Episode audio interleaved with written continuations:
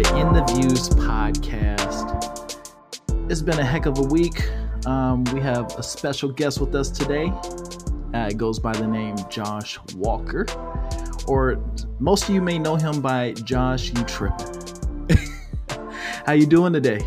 I'm doing great. Yeah, I'm tired. It's, it's been a long year. Uh, I'll correct you and say it's been, it's been a long year. It's been, it's been quite the year, but I'm good. I'm good. How are you? I'm doing good. I, I mean, you know what's crazy is um, so I'm in Atlanta right now.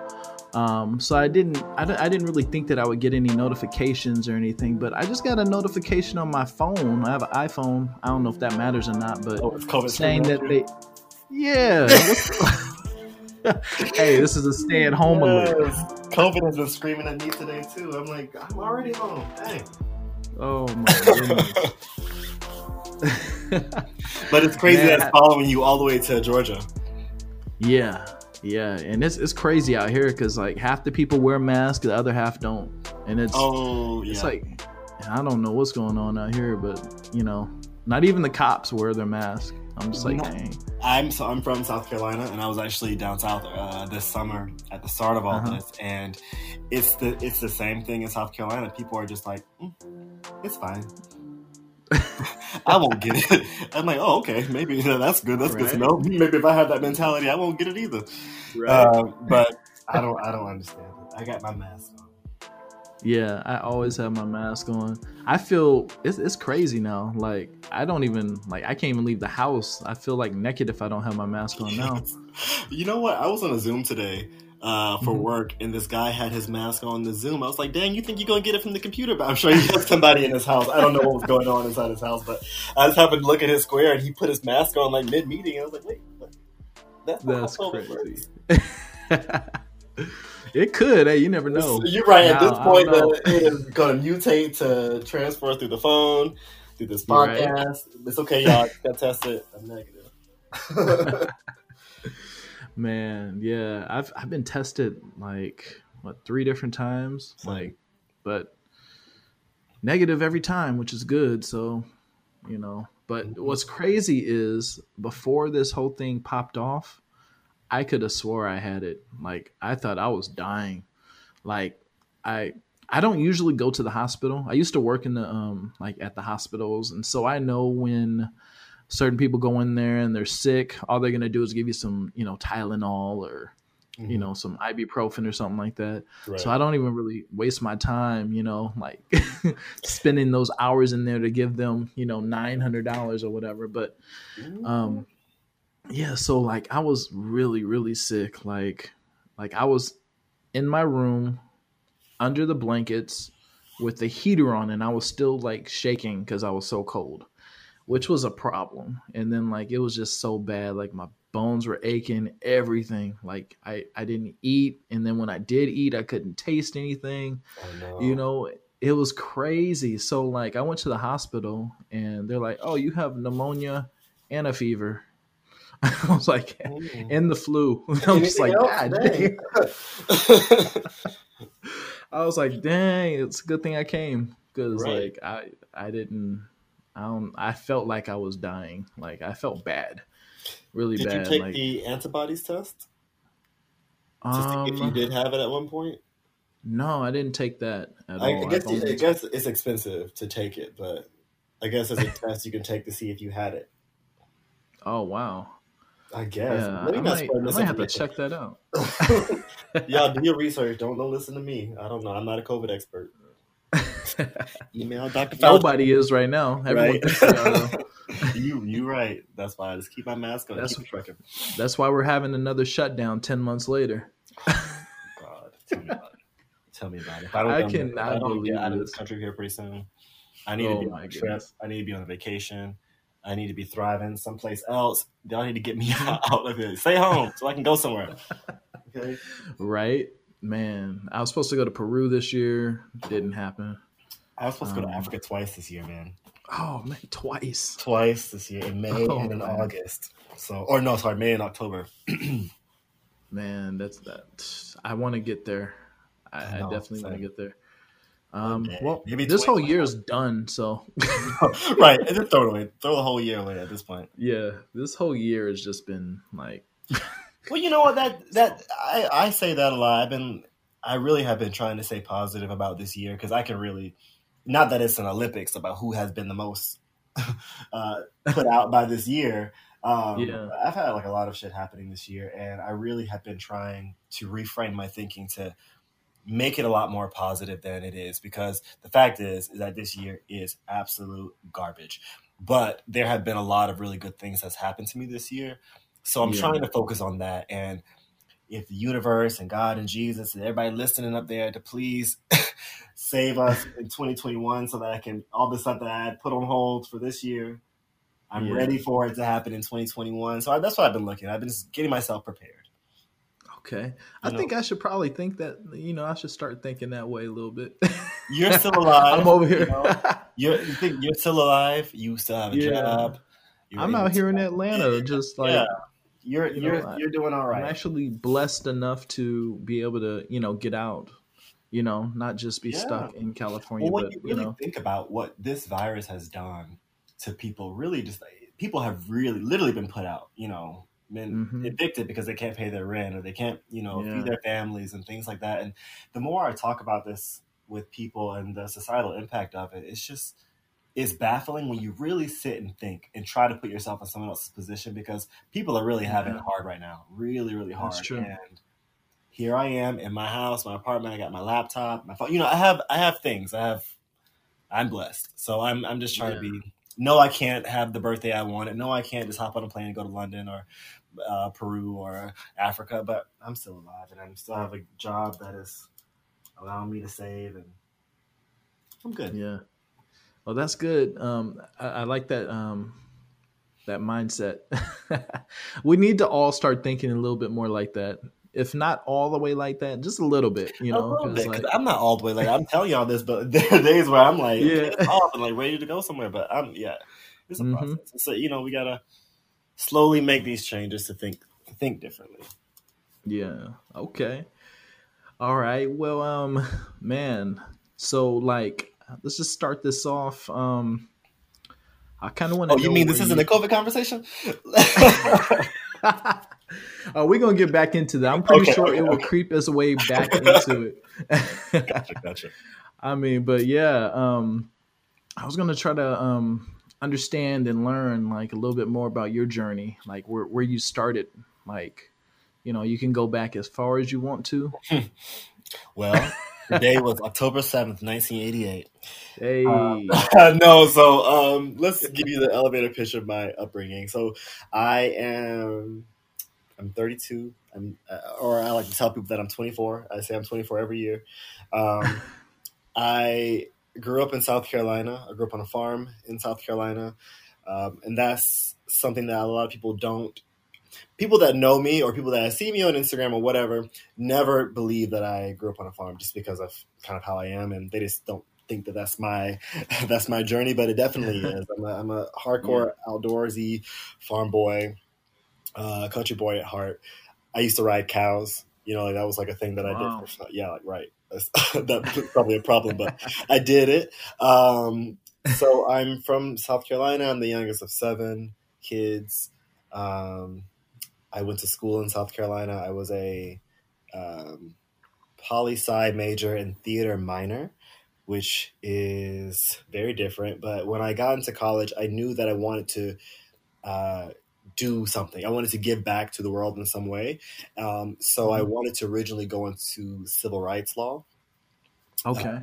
s- because I, you know, the judicial system is is real messed up, um, especially as it relates to like race relations. So I really wanted to go into in, into that. So when I got into college, I was a poli sci major, but um, randomly I got, I saw that they were doing auditions for the One Act Play Festival in my theater department. And at that point, I had never really acted before.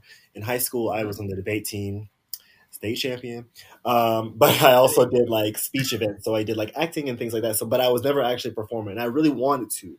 I knew I wanted to do performance and art and the- go into the arts, but because of where I'm from and my upbringing, like that was not really something that we did in my family. So I never really got exposed to it until I got into college. My first audition, I ended up landing like the lead role in this play. So then mm-hmm. I was like, wow, I'm actually pretty good, huh? So I really, and I, I fell in love with it because for me, uh, theater became, it's how I found myself. It's how, it's how I really came into myself, I should say, because I found okay. confidence in theater. I became a better speaker because of theater. Um, I became more expressive because of theater. I learned how to handle emotions better because of theater. Um, you know, like I, because I was finally around other, you know, gay people, like I found myself in that area. So it just made me feel a lot more at home. And yeah. it, because of that, I was like, wow, so then maybe I'll just change my major and be a theater major instead. But then I'm like, wait a minute, I'm not trying to be in school forever. Let me just go ahead and like add this minor real quick. And I ended up changing my focus to I still kept my poli sci major, but I um, focused most of my energy on theater and performance. So after I graduated, my first job was with a touring theater company in Minnesota. Um, really? Yeah, random, cold. Uh, and then I'm not gonna bore you with the details that happened between Minnesota and California, but four years no, later, no, go go ahead, man. this is a good story, man. I'm I'm enjoying. It's, but it's so. I don't even I don't even want to um like cut you off because I'm like, well, hold on, but I'm gonna let you keep going. All right. so okay, let me just rewind this. So when I was in college, I was with I was on a I was in a uh, improv group it was a social justice improv group called Skin Deep, and I hate improv. I'm an actor, but I hate improv. I, I just, I'm uh-huh. just, I just, it's not my thing. But um, yeah. with imp- with this group, we only did improv shows and sketches, skits uh, about societal issues, and we toured them. So we would go to schools or um, nonprofits and perform things about. Um, uh, STD prevention or mm-hmm. uh, religion or race or you know uh, suicide suicide prevention things yeah. like that. So we would talk to kids about it. So from that, I started feeling like there is a way that I can use my art to give back to the community because as we see, media is consumed by everybody, you know, and the arts yeah. are consumed by everybody. So if I can find a way to to meld my desire for social justice and the art, that's what I wanted to do. So my the job in uh, Minnesota was with a touring theater company for children, and we did essentially the same thing that we did in Skin Deep. So we would tour schools and uh, teach kids about how to stand up to bullies, and um, we talked about the environment. We talked about uh, like just fitting in in school. There's things like that to help schools to help uh, students yeah. get through being students. So after that um, Minnesota's a really cold place. it's a really, really cold place. So coming yeah, from South is. Carolina, where we don't really have winters, to being thrown into um, our first winter, which we had two blizzards back to back, um, I just got so sick of falling in the snow and falling on the ice, waiting for the oh bus to snow, and you know having to sn- to shovel our like touring car out of things, falling on like we literally there was a show we went to, uh, school performed that in northern Minnesota. I don't remember the town, but it was it was snowing like it was legit snow. Like this wasn't like a uh, you know flurry or nothing. It was a, no. it was a snowstorm right? And like several feet of snow, at, at least at least two feet of snow. The kids are still in school there because it's Minnesota and they're used to it. So I'm like, yeah. So like, and so the kids were. We got there. the kids are going on a recess. We walk into the school. They have. Um, I've never seen this before. All their like snowshoes and um, like snow pants and stuff.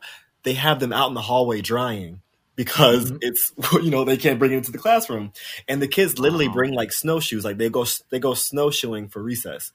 Um, oh wow. so i'm like what is this? So it's actually snowing. So we're like trying to unload our set and like we're all literally it's like a u-haul truck essentially. There's a mm-hmm. ramp that goes down. So we were all just like falling on this ramp with heavy heavy like set pieces and props and stuff. And after all that i'm just like i can't do this anymore. I cannot do another contract what am I going to do? So um, I really wanted to focus on acting though, and that was like my whole thing. I didn't want to get a full time job because I didn't want to uh, mess up my opportunity, the chances to do um, auditions and and and book things. Um, so I randomly got approached by someone on Facebook to interview as a manager in training for Abercrombie and Fitch. Um, so I did that um, at the Mall of America, and that's mm-hmm. That kind of started like my the new trajectory of my life. So I ended up getting hired at the Mall of America as a manager in training, and for whatever reason, at Hollister of all places. I got so sucked into that company that I was like, this is all I want to do. I want to go corporate. I want to do this. I want to do that. I want to make my way up into, I, you know, brainwashed. So then, um, you know, years go by. They promote me. I get moved to Milwaukee, of all places, oh. a place I never thought I would want to go. I didn't want to go. Still don't want to go back. Um, oh. So I was there for two years. I was store manager there, and it was just so much of like doing something I didn't want to do. And one day I woke up and I was like, I don't want to be here anymore. And I don't want to do this anymore. I'm not doing what I love. So I made a decision to kind of be spontaneous. I, I wanted to go back to school for acting. So I was looking at grad programs and eventually I found a program in, in here in LA. Uh, it was a conservatory. I auditioned for it. Um, they were going to give me a pretty decent scholarship, but then uh, you know, something was in my head telling me that this was not the move for me, even though I'd already decided to move to California. I quit my job. I, you know, moved out of my apartment. mm-hmm. I picked a roommate and everything, but literally a, two weeks before school was supposed to start, I decided that I wasn't going to school, but I was just going to move out here anyway.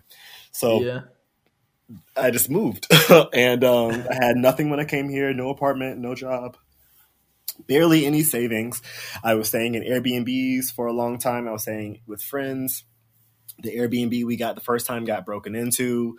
So what? we had to go back to my friend. Yes, it was a mess. So like my journey getting to LA was up. What my the first 3 to 6 months of being in LA I think were some of the most stressful times of my life because I was so broke I was so mm-hmm. unhappy. I was like unhealthy because I was drinking that two dollar wine from Trader Joe's, you know, oh, because I was just trying to, I, I was just trying to cut a two buck chuck. I was just trying to cope. So like, I was, you know, yeah. So, um, my first job here, randomly, I was an interior designer. Uh, I've never done interior design in my life, but they liked my style, so they're like, you know, we're hiring you. So I did that, and I ended up again randomly. I had celebrity clients like people were like literally just giving me their credit cards and like to decorate their house. Um, wow.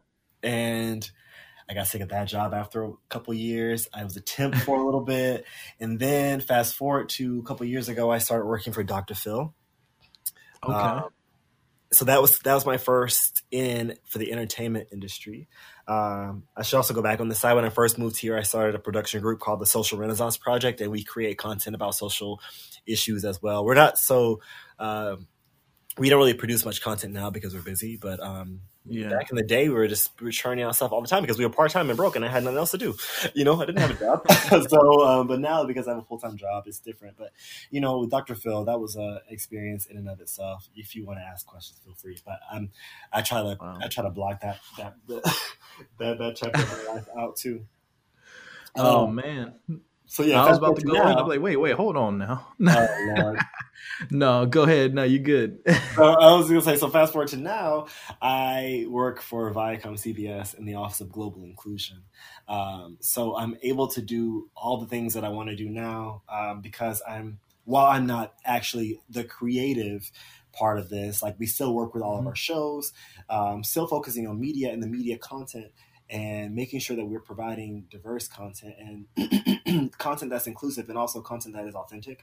Um, that's like mm-hmm. a really mm-hmm. big thing for me, and that's why I started my blog three years ago. Was I really wanted to make sure that content was created that was reflective of the audience that was viewing it. So when I wanted yeah. to start doing travel, I would look at you know you would search travel blogger on Instagram, and what do mm-hmm. you see when you search that? White girls, white boys. Yeah you know what I mean? It's always the same. And it's like you have to scroll, scroll, scroll, scroll, scroll before you find like a single black person. And that's, you know, chances are that's Travel Noire. Um, so it's like, uh, I was like, well, we need to, I know that there are black people out here traveling. Mm-hmm. So who's you know who's speaking to us about what we need to do when we travel? I was I literally watched a, a blog a, a vlog on YouTube of this blogger blogger, and he was in Africa, a white guy, and he mm-hmm. uh, he it was very very very clear that he was speaking to a white audience because of what he was saying. Um, about like how you'll feel safe if you look like me basically so it was a it yeah. was a whole big thing so I, I was bothered by that because like who's speaking to us and i we needed a guide and um, that's yeah. why that's why i started my blog okay all right and on your blog uh, i want to put it in the description as well but um yeah. like what's the name of the blog like where, yeah. where can we find it so it's called josh you tripping um, and the blog is, is same as my Instagram. It's Josh U Trippin and joshutrippin.com. Um, I also have a podcast called Josh U Trippin, a Black Guys Travel podcast. Um, yeah, so I'm mostly on Instagram and, uh, and my blog and then my podcast, which I've taken a break on. But that's me. Okay. And and where is your podcast usually? Is it like on um yeah, it's it available everywhere that you can stream you can stream podcasts. Okay, Music, perfect. Spotify, um, those other ones that I don't know the name of. it's everywhere, right? I promise. Yeah. Okay. All right. Good. That's good. Um, that's really good, man. Uh, it's nice to hear that, and it's nice to know that you're actually noticing, like when you look, like for instance, like you were saying about the blogs, like how there's there's nothing for us in there, and it's um it yeah, is, but you got to dig around and find it, and that's the privilege in all this is that we don't people uh, non BIPOC folks do not have to try to find information that pertains to us, and that is a really huge privilege that uh, white people have in all aspects of life, but especially in the travel industry. Yeah. You don't have to if you're not black or a person of color, you don't necessarily have to Google what is it like for white people in London or what mm-hmm. is it like for white people in Barcelona? You know what I mean? So that's like because it's a safety thing in that. Uh, yes. You know. So. It's kind of like a. It's kind of like the, I, when you were talking about it, I was thinking of it as like the Green Book.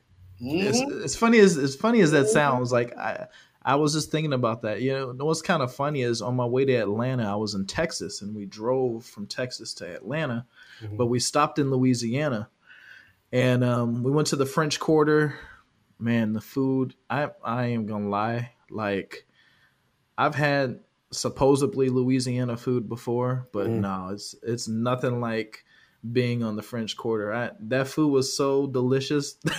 Is it heavy in fish or seafood? It is heavy. It's yeah. really heavy in uh, seafood. I'm, I'm, a, I'm allergic to shellfish and I don't really eat fish. Oh. So it's like when people talk about like areas like this, I'm always like, oh, I'm sure the food is so great for you, but I won't enjoy myself. you know, it's like whenever someone's like, I was in Seattle a, couple, uh, a weekend ago and like fish yeah. is a big thing there, like salmon.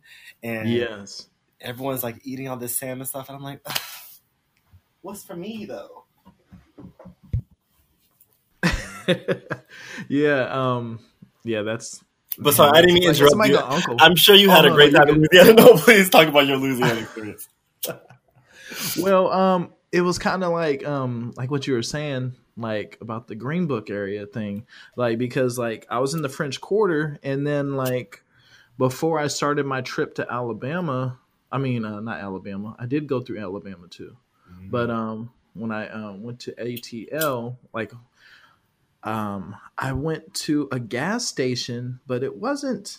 It was like right outside of downtown Louisiana area, like right past the Superdome. Um, I went there, and then like I, I start going inside, and you know, like there's these guys in there, and they have like red bandanas, and I'm like, okay, you know, that's cool. Yeah. You know, I, it, it, doesn't scare me or anything. You know, I'm just like I, I'm doing my own thing as long as I don't mess with anybody. They shouldn't, you know, most of the time mess with me. So then I come outside and um, there's a car backed up right behind my car, and it's like they were waiting for me to come outside. So as soon as I come out, they get out of their car, and like I say hey to everybody. I say hi to everyone. I, and I wave at them. I'm, I'm like, hey, you know what's going on? And I don't say that. I'm just like, hey. and then they, I guess they saw that I was like, I ain't I ain't with that business. So mm-hmm. they kind of just left. They they went away, and I, I started to realize.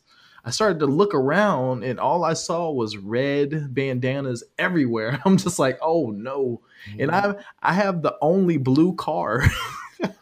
I'm so I'm in this blue car, and I start to like put everything together. I'm like, oh, okay. oh, gang activities. Yes. Oh.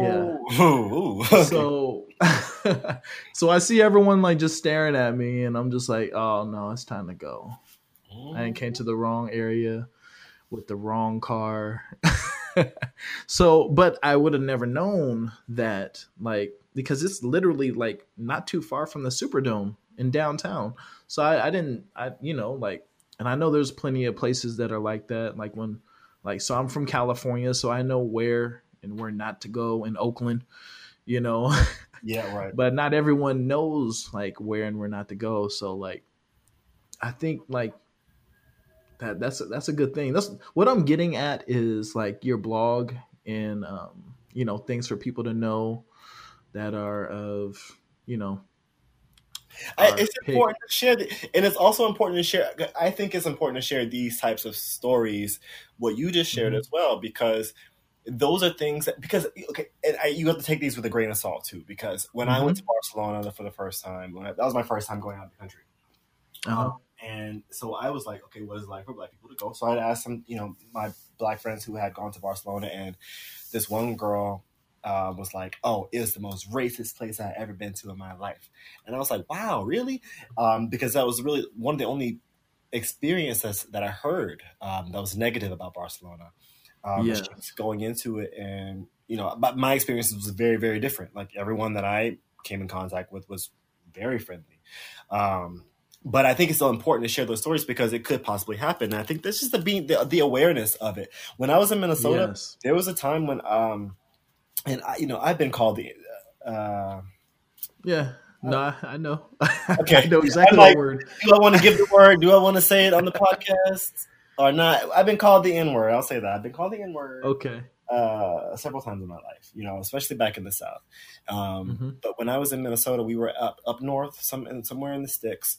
Um, I have a black tour partner and a white tour partner, um, and mm-hmm. we're in mm-hmm. this little van. Where we stop to get gas. Um, we there's a, a truck, a big truck pulls up uh, next to us. I go in the store to get like snacks, coffee, or whatever. Um, mm-hmm. My the, my uh, partner's getting gas. We leave. That truck waits for us to leave, and they're like riding our tail. And as soon as we they pass us, and they shout that word out the window, and so it's just like, and this was this was 2011 yeah. Uh, so it really wasn't that long ago. Um, no. And even even here in LA last year, uh, a man called me that in driving on the 101 freeway.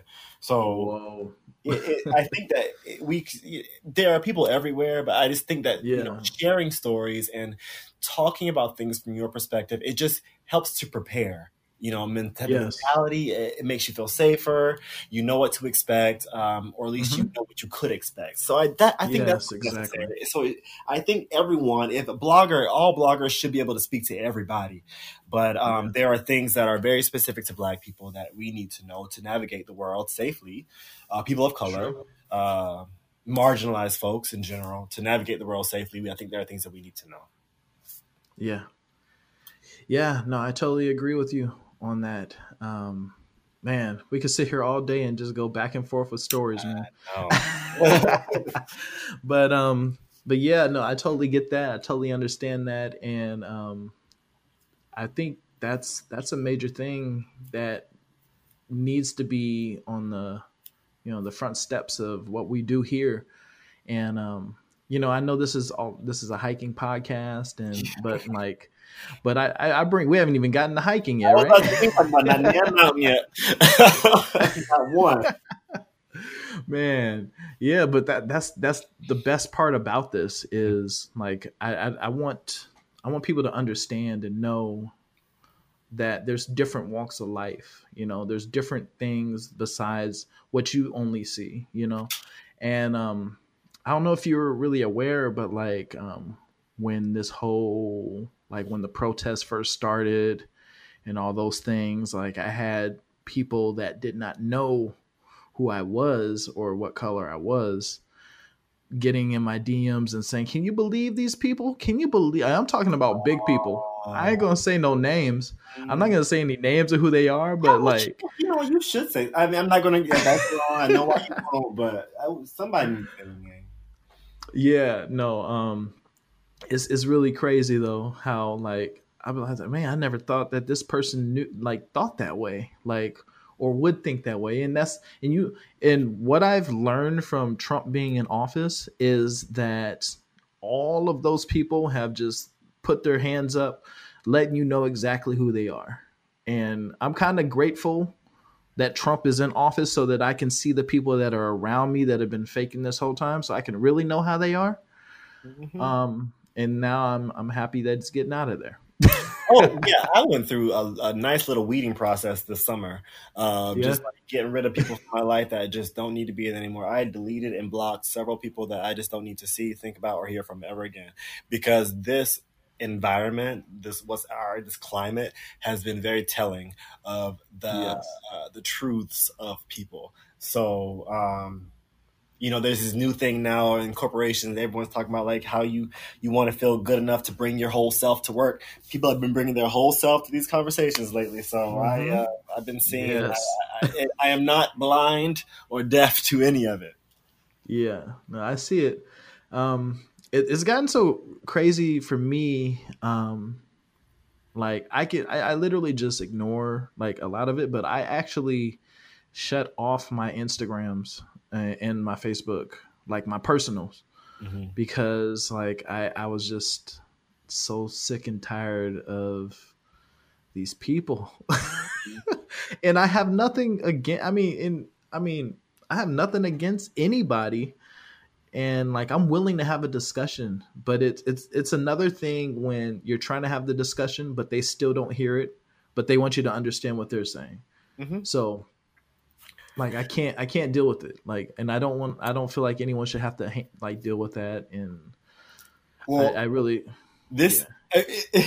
so um, I work in I work in diversity and inclusion. So like literally, um, after George Floyd was murdered this summer, my mm-hmm. life just like took a complete. It was just like the big one hit California and we just fell through the earth because it was just like so much just happened and just fell on top of us. Everyone wanted to talk about diversity. Everyone wanted to talk about mm-hmm. race. Everyone needed to be told that they were doing all right. Everyone needed to be told that they were not racist. Everyone needed to talk about their black friends. Everyone needed let me I literally got a phone call from a guy that I have I want to be very clear about this. We went to high school together I may have mm-hmm. said hello in passing in the hallway. Um, we were like friends on social media as you do when you're back in the day. You just add everybody that you know. Um, yeah. And like we, I guess, had chatted briefly via social media, um, but we're not friends by any means. Um, yeah. Uh, friendly, I, I, shouldn't say that. Whatever. We're not like we're not yeah. close, right? He I know what you mean. Yeah. at night and wanted to talk to- for an hour because of how he was feeling about the situation and wanted me to tell him that he was not racist. And I'm like, whoa, wait, hold on. Who who's consoling who right now? Because right. I this summer was like so hard to deal with um, mentally. Like I was having mm-hmm. so many just like breakdowns because of just you know being black in America in the time where you have an entire country, entire world saying, "Wow, black people have it hard," and uh, you know, and then only, but yes, exactly. To just notice that, it's just like, wow, I must have been really fucking invisible because yeah. we have been saying this forever. I mean, yeah. I, I wasn't there, Literally. but I could imagine 400 years ago, those slaves were not trying to get on that ship. So, mm-hmm. um, this should not be a surprise to anybody. But you know, to if we want to pivot this conversation and segue into the outdoors, I was uh, it was definitely a thing that it was something that I've talked about ad nauseum a, a lot, just about the um, lack of diversity in the outdoors and the lack of marketing towards diversity in the outdoors, and also just how the outdoors community, how it's mostly white, um, is not welcoming and is not accepting, and also tries to police. Um, oh yeah, the outdoors community. So it's just like there's so many conversations that got like tied into this, and looking at how brands have been reacting to this. Some have missed yeah.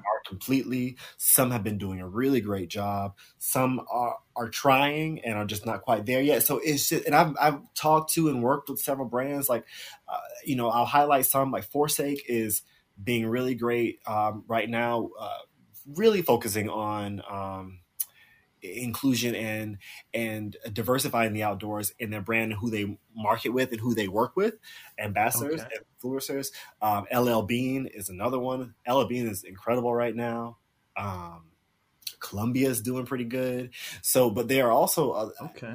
maybe i shouldn't call these ones out but i had like a call i had a call with a magazine uh-huh. and um, a pretty big magazine. And because I I'd gotten it as a in a care package this summer, and I was flipping through, not a single person of color, not a single one. And I, I emailed them. I sent them a DM, a DM. I'm like, hey, um, so I'm looking through this magazine and I don't see any people. Of, I, I, it was a nice professional email, um, yes. but we had a call and. And their response was the same as a lot of other companies' responses is that they are afraid of tokenism. They are afraid of like, well, we can't suddenly start marketing uh, to people of color because it's going to seem like we're doing it just because of the the climate. And I'm like, that's yeah. what y'all are worried about. You, that's the image problem that you're worried about. Yeah, pandering versus exclusion. That's what. Okay, all right. Well, then we definitely have a big problem in our society. Then that's that's the problem. Yeah, man. Our priorities are out of line. Yeah. Yeah. Um, yes. I mean, that whole policing thing, um, people, I mean, believe it or not, people almost on a daily are trying to like get me canceled. And how could you post that picture? Why did you do that? I'm just like, hey man. They're like, take it down, and I never take it down right. but but the thing to me is, and I, and and I tell them this, and they still don't want to hear it. I'm like, hey, if there's a problem with something, let me know what the problem is so I can address it to everyone. Why would you want me to take it down so that people don't know what the problem is, and then they just keep doing the same shit? Um, that's I. I mean, look, let me just jump in real quick. So yeah. I think that in this situation where people are talking when people try to come on your page and talk about what you're doing and how your page, because if you're following your platform, has influence and it's going to cause people to do this and you shouldn't geotag because of this and this and that and this blah blah blah blah blah. Telling me what the hell i need to do telling me that i need to do leave no trace and all this stuff. And it's like you cannot tell me how to live my life number one full stop period.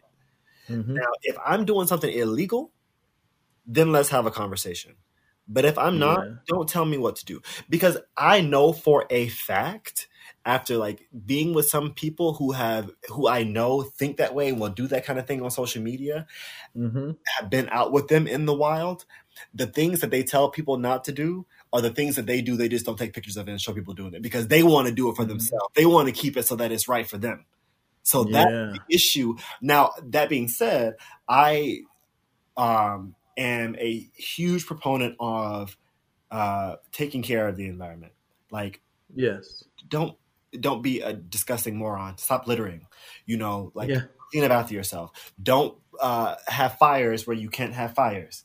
Um, stay on the trail as much as you possibly can. Don't step on top of flowers. Don't, don't just like go trample. You know what I mean? Like mm-hmm. I got a lot of. I actually got a lot of heat uh, two years ago um, during the Super Bloom. Uh, I, how did I know you were going to say the Super Bloom? Because that seems to be where everyone gets yeah. killed. Yeah. yes, exactly. Everyone cares about those flowers, but they don't care about anything. They don't care about. Oh. Mm, mm.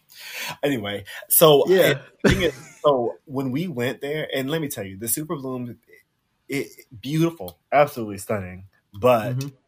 it is a I, I'm an introvert. I don't like big crowds. I don't like. That's why I like the outdoors. It's because I'm able to isolate. Um, yeah. So many people are there. Like in the Super Bloom this year, and I think Instagram definitely did have a, it definitely did contribute to the um, the rise in it because Instagram got bigger year and year years. Six years ago when I first moved here, um, yeah. the Super Bloom happened, um, but I didn't make it out that year. But I know it wasn't as big uh, of a problem. Uh, as it was this year, because people were coming from all over just to take pictures with the flowers. Um, yeah, and every year it's going to get bigger and bigger. Yeah, right. But okay, so but the thing is, I think that the now that the city knows, I think that a lot needs to be done to um, control the flow a little bit better. That being yeah. said, I know how to handle myself in the outdoors, right? Mm-hmm. There's like, you know, you're supposed to stay on the path, the, the trail or whatever when you're going up. The, the, the trail is literally just like you're you're behind hundreds of people just like walking. It's like walking in Disney World almost. And yeah. that to me just gives me severe anxiety. So I just can't handle it. So we left and we went to, we found like a, uh, a creek that mm-hmm. you can like follow this creek. Um, so we just did that and no one, no one followed us, which was great.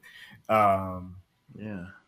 But we were able to like go up, go to the mountain and go and find areas that there were no blooms and and and but still photograph to make it look like we were in the blooms. And like we it doesn't matter like how many photos I posted showing like, hey, here's an example of where I'm standing. See how I'm not standing on the flowers?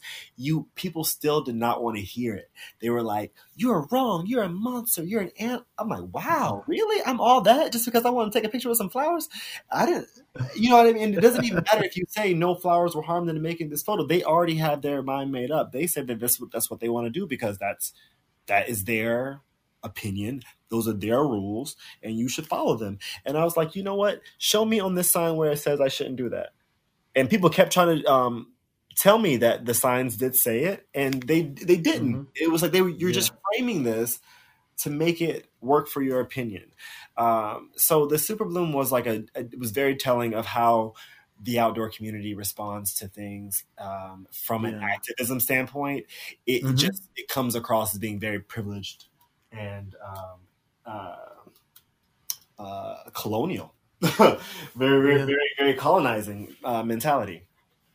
Yeah, man, it's oh man. Um, and that's just one little part. I mean obviously every every kind of activity or thing that you do is going to have some kind of you know someone saying something about it. You can't make everyone happy. Um, the majority of people aren't like that but there is a small percentage of people that are like that. I don't know if you've ever noticed most people that get canceled or anything like that um, it's usually someone that's not really like it could be someone with 20 followers, you know, and they just go out there and that that's what everyone sticks to, and they're just like, hey, no, that guy, that person's got a, that person's right. Like, we we need to start holding that person accountable for that, you know, like or, you know, accountable for that picture that I didn't even take, right? You know. like, come on, man. It's your platform. It's because you're sharing and people. Blah, blah, blah, it's like it, it's as though people think that we are not capable of making decisions for ourselves. Yeah, I, I, it's as though people think that it is just monkey see, monkey do. I know how. If yeah. I see something, if I see a, a, nice, beautiful place, I don't necessarily like. So I was in Uzbekistan last year on a press mm-hmm. trip, um, and I went with influencers from around the world, and we were in um, Bukhara. Um, and mm. so keep in mind, this is a Muslim country, so there are a lot of mosques, holy, uh, yeah. you know, very sacred buildings. And yes. so we were in this mosque, um, and there's a couple, there's a Instagram couple. They're known for really beautiful photos, um, mm-hmm. but they got a lot of heat from their first the photo that uh, photo they took in uh, Sri Lanka. Is is that where it is? That that train? Do you know what I'm talking about? That train that everyone is they hang outside of that blue train. I think it's in Sri mm-hmm. Lanka. Right? I I'm not. Sh- I know what you're talking about. I'm not exactly sure. Everyone knows the, at, the train picture. The yeah. train is it. you see it all mm-hmm. over Instagram. So they they yeah. did it, and there's a part where they they were literally hanging outside of it, and it made for a beautiful photo but it looked really dangerous and reckless. And then because of that, uh, and they have a huge following a lot of people went and started doing that, so that they got a lot of heat. Um, but that heat actually ended up working towards their good because their their mm-hmm. platform kind of blew up. But anyway, um, when we were in uh, Uzbekistan, we were at this mosque and like we're we were all there trying to like create content and like take photos and show that show the the beauty of the area. They wanted yeah. to do like this photo shoot. Somehow they allowed us up on the top of the mosque. And I'm like, first of all, really? I don't know if this is right because they were setting up to pray um, at that time too. So like, I don't mm-hmm. know how I feel about this.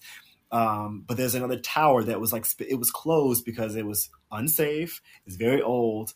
Um, there literally people, those influencers were flying their drones like over the mosque as people were praying. They were hanging off the side of the mosque.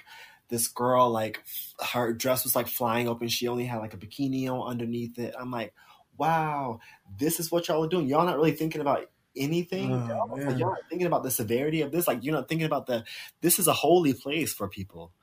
This means yeah, people. And like you are just totally disrespectful very disrespectful. And I look at that the same thing as the environment. It's like if I see someone doing something like stupid online, mm-hmm. but, the, but the and I see this photo, but it's a beautiful location, I'm going to want to go to that location, but I'm not going to do what they're doing in that picture because I have a brain. Mm-hmm. And I, yeah. I, my hope is the people that are around us also have brains and are also not doing yeah. what people do in that photo. So yeah, that, that's my two cents. no, I definitely agree with that. Um, a lot of things are like really, uh, in my, you know, my concept is just like uh, common sense. All common sense. Like, to me. Yeah. To me, like I feel like like if there's a problem or like if something does look like like people get mad when I post pictures when there's graffiti or like you know like the painted pumpkin, yeah, pumpkin rock. Mm-hmm. People get mad that I post pictures of that. Well, like, hey, they're destroying it. I'm like, come on, man. Like, I, I, I understand what you're saying. I, I, get that, but um, like, I hate like, seeing graffiti out in public in in um places too. But mm-hmm. you not you not posting the photo. I'm sorry, it's not getting rid of. Yeah, the- and it's like they they do it on per- whoever owns that property or that area, they must go up there and paint it themselves. I don't know anyone that's just randomly going up there and painting it. You know, I think that's like an installation at this point. Yeah. Huh. Well, that's not my problem. Yeah. No. I mean, like, I, I really feel like that's like I think that is a that's a destination. I think people go yeah. there for that. It's the same thing just for that. Alabama Hills. Yeah. There's like that smiley yep. painted on those rocks. Yes. Yeah. It's a it's a tourist destination. there's literally a parking lot there. Wow. Yeah, and um, I actually saw that you had went there. You were like by the Mobius Arch. I actually posted that picture. Oh, I um, love that. That I love the Alabama Hills. It's so mystical there. Yeah, I, I haven't been there yet. really have. It's it's really it's a it's an incredible place. It feels like you are on Mars. Um, and the last time we went, we actually were coming down from Mammoth and mm-hmm. um, decided to stop in the hills because you know we're driving through it anyway. Mm-hmm. And uh, we go. My friend now has a, a car we can go off roading in now, so we did like a little off road trail. Um, okay. our, our, path you can go because you can drive out to like different parts of um, that area to uh, campsites further out. Mm-hmm. Um, so that's pretty cool. But anyway, we were like, we parked and we were just like walking around, and there are like some tree. This is a desert, mind you. There are like some trees in the middle. So like we walked over to them. There's a there's a, a, a stream going through the the desert randomly, um, wow. and it's like the water's freezing cold. Uh, so it's what? yeah, That's I know crazy. It's really um, we want to go back there and maybe camp around that area, but um, there's just so much to see. It, it doesn't feel like there is because there's not much hiking to do really, unless you just want to climb rocks, and climbing rocks gets kind of old after a while. Um, yeah. uh, but it's a it's a cool place for sure. Yeah, um, I see a lot of people at like hot springs or you know little. Uh, I know there's like a geological site that's there where it's like a it's like a big it looks like a big river to me or like a little stream a big stream. But like in the morning it's just steaming because the, the water's so hot you know? Pretty crazy. Um but yeah. Um i yeah i definitely need to get out there. There's so many places. I mean there's so many places in california and that's that's the yeah. thing in california is that there's just so many different places that you can go like yeah. given weekend like one i or in the same day like i i yeah. haven't posted it yet but there was a i left my house here in california i mean i live in mm-hmm. north hollywood it was sunny um, and i was going up to the to Wrightwood, California, up to do like the there's a mine hike. Okay. And I was gonna do that. It did not occur. I didn't check the weather. I probably should have. Um, but it didn't occur to me that there would be snow up there because it had rained the day before. Only a little bit in oh. LA, but obviously up in the valley or you know in the mountains it rained more. So I'm driving sunny, super super sunny. I'm like getting into like this deserty area. It's mm-hmm. uh, starting to get cloudy, like really strange and cloudy. Um, but I took a picture out in this desert. But then you keep going, and then all of a sudden you start seeing ice and snow on the side of the road, and as you go up, it's like there. I've never seen so much snow in California. Oh, well, in California I have, but like in this area, so much snow. Mm-hmm. Um, wow. The roads weren't even like fully plowed yet, but it's uh-huh. like you get. I got all those uh, climates and. Uh, yeah, it's just right here in a day, in one day. Yeah. Yeah. I think California is one of those places where, like, especially in the LA area, like where you can go to the desert, the snow, and the beach in the same day in the same day. In you the same hiking, day. That's crazy. Hiking, skiing, and surfing on the same day. and that's crazy because like you can't you don't really hear about that like often anywhere well, else yeah right I, well yeah no yeah so and i think that's like that's the beauty of california that's that's the beauty yeah of the state man it's um, expensive but it's beautiful it is definitely expensive man you can get like a, I mean, like up in Oakland now, like believe it or not, like you can get like a one bedroom for like four hundred. you see, four hundred thousand. Oh, what are you talking about? oh, yeah, no, no, it's it's up there. I will say my, my rent in Minnesota was the cheap. I paid five fifteen a month for a, a three bedroom luxury apartment in downtown St. Paul, overlooking the river. We had they, they gave us breakfast. We had an indoor hot tub, a rooftop wow. tennis court, pool. Five fifteen a month, everything included. I'm like, if let me, I will move back to Minnesota just for the rent. Right? That doesn't sound bad at all. I right. I might have to check out Minnesota. Yeah. yeah. Yep same type of thing in um, Texas too, because like uh, you can get like a brand new four bedroom house, one hundred fifty thousand. Wow, brand new. Yeah. See, I'm not trying to live in Texas though. it's, it's it's nice out there. Okay. Maybe I'll visit. Depending on where you live, actually. Maybe um, I'll visit.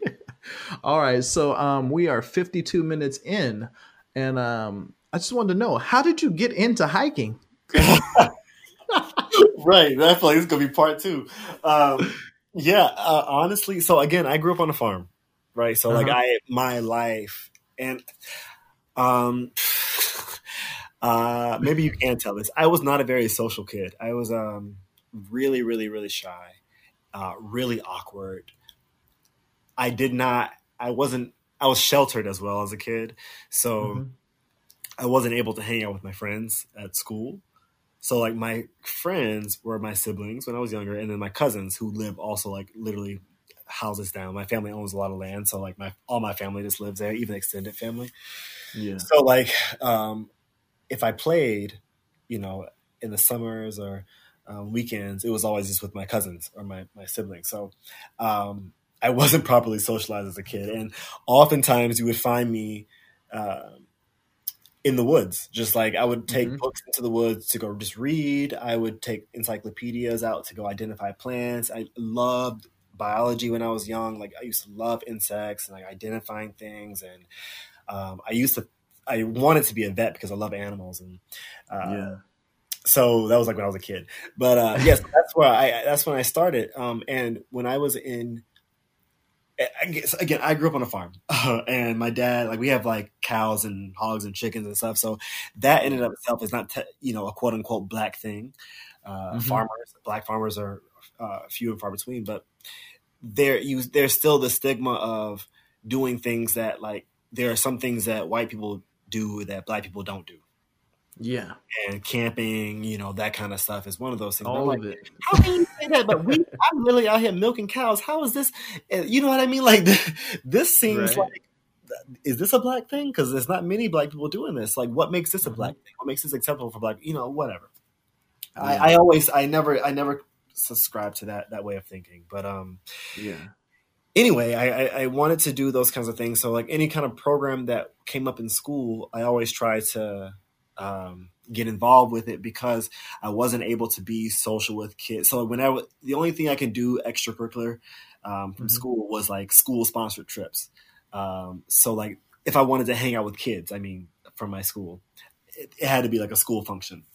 Mm-hmm. So I the first my first time going like out into the woods to go hiking it was um I was in high school and there was a camp called Camp Wildwood. I heard about it from my my guidance counselor. Mm-hmm. I really wanted to go, but it was like a week long camp. My first time like staying away from home for a week and yeah. camp in the woods, like in cabins. And my mom was like, "No, absolutely not. We're not going out in that camp."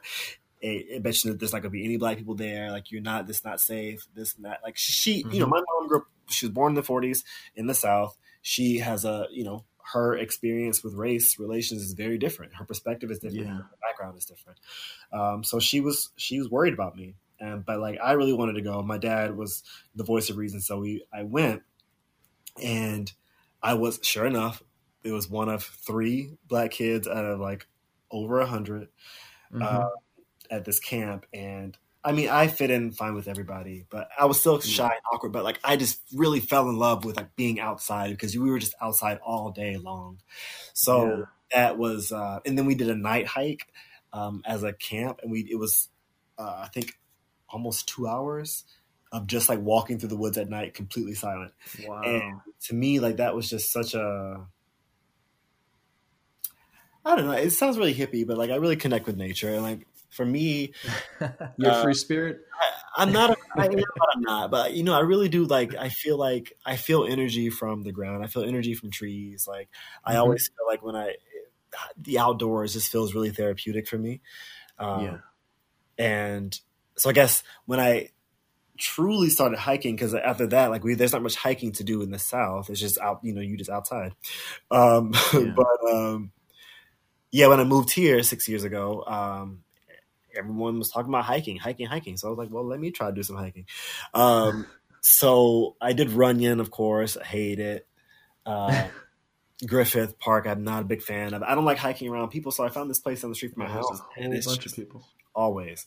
But there's like a place um, ten minutes from my house that is really pretty. It, it's all burned down now, unfortunately. The the, the trail oh, I liked. Wow. There's another area that is not so heavily trafficked. It's a nice hike.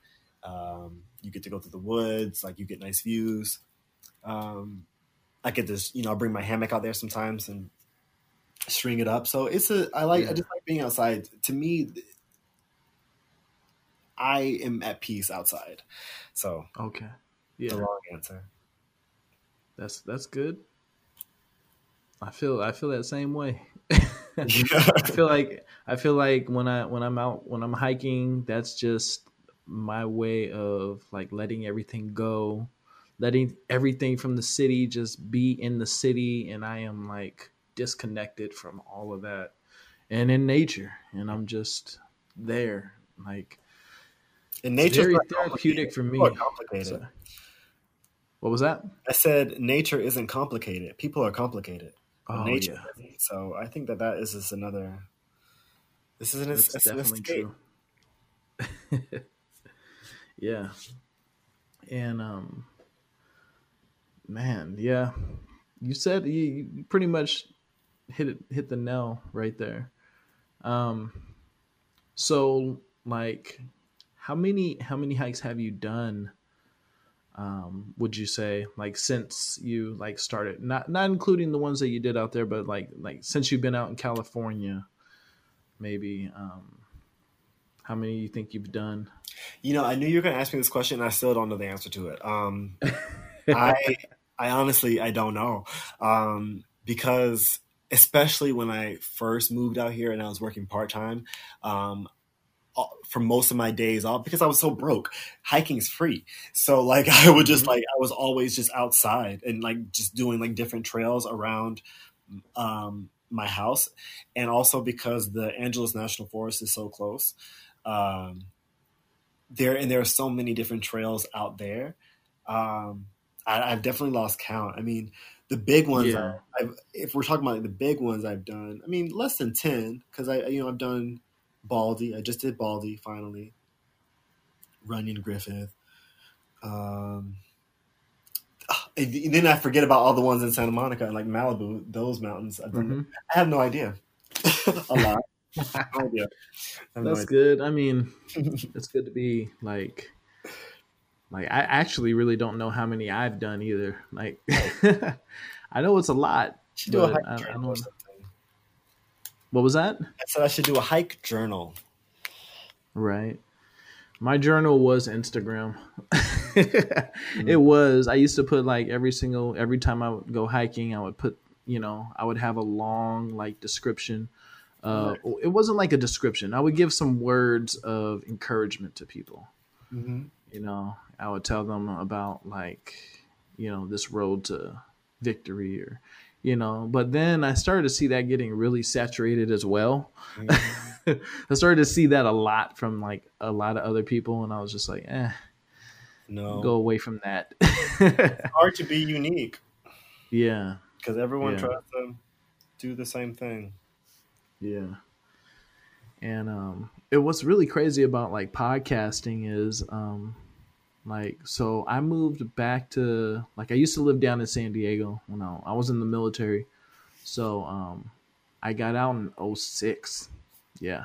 And um, when I got out like I moved back up to Modesto and it was just I was like I didn't want to listen to the radio, but I did want to listen to something and I didn't want to just listen to like 10 minute, you know, segments of people like talking because, you know, like you could get on YouTube, you can find people talking, but it was only like 10, 15 minutes.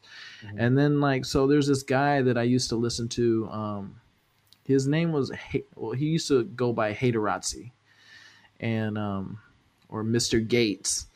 Um, and this was back in like 07, 08 and he, like it was a podcast and he would be on every week. And that's literally like where like I started to learn about podcasting and stuff. And I was like man that that would be pretty cool to like get into. Mm-hmm. and then like just like the last couple of years it just like blew up. Like everyone's podcasting everybody now. wants a podcast yep. Yeah so and then this is like with what's going on now it just kind of made it easier you know everyone is um you know it doesn't i mean and it's not bad. I I I much rather see a lot of content than no content. You know, so well, like back well, then there was literally only like twenty podcasters that I could find, and then now like yeah. pff, I can search anything under podcast and it's there now. So. well, that's the good thing about it, though. I mean, I understand yeah. from the sake of trying to build a career, build mm-hmm. success, mm-hmm. it's hard to stand out among the crowd. But in the sake of you know um, sharing stories, I, I think yeah. that as we talked about, you know, an hour ago, the the importance of storytelling, the importance of telling, you know, authentic stories. You know, the hope is that one person can hear this and and hear yeah. a story that you know resonated with them or or something and cause them to think something differently or you know cause yeah. them to just consider things differently. So I think yeah. that's, that's a benefit. I think the more we put out, the better off we are. Yeah, and I totally agree with that. And it's it's good to see what other people's um, thought process is on other things as well. You know, mm-hmm. like because we can talk about the same thing as another podcast, but it'll be completely different conversations. Yeah. and um, that's that's that's another good thing about that as well. Well, you also can't like you're not really you're not really opening your mind if like if you you can't you can't so you can't make an uh, informed decision without hearing both sides of a story, uh, both sides of a uh, a thought. You know what I mean? Or the because Mhm. it just that just it's a, it's a very narrow way of thinking. Yeah, So it's just really important to hear those different types of even those that are different from your own because you need to hear what the what the other side is saying to maybe understand uh, where you fit in or where you can find that middle ground. yeah, yeah, and yeah, man. Um, so man. It's, it's just so crazy because it's like you- see i'm over here and I, i'm like stumped for words because it's like like what you're saying it like it, it's it's it's crazy like you can um like i totally understand what you're saying you know?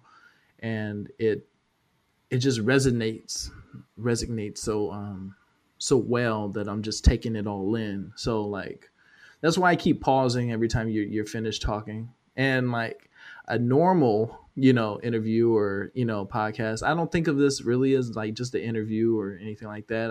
I, I also think of this as a conversation that we're having. Yeah, you know um but I, I like to take in a lot like and i try to process it in a way where i can i can see it multiple different ways. So like when you're telling me the stories and when you're when you're going and you're you know explaining things like that's that's what's that's what's happening. And it's it's really interesting and i like how you can continue with the flow. So i'm just like so i'm just here i'm just listening and it's Yeah, you it's it's great. yeah. You have to tell me when to stop talking. That's my issue.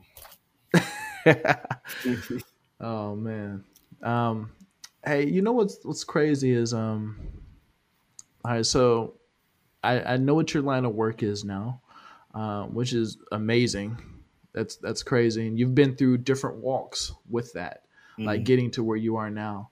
And um but like maybe i'm wrong maybe i'm not but i saw some of your pictures and it like it looked like you're doing some modeling. So um is that is that something that you do as well?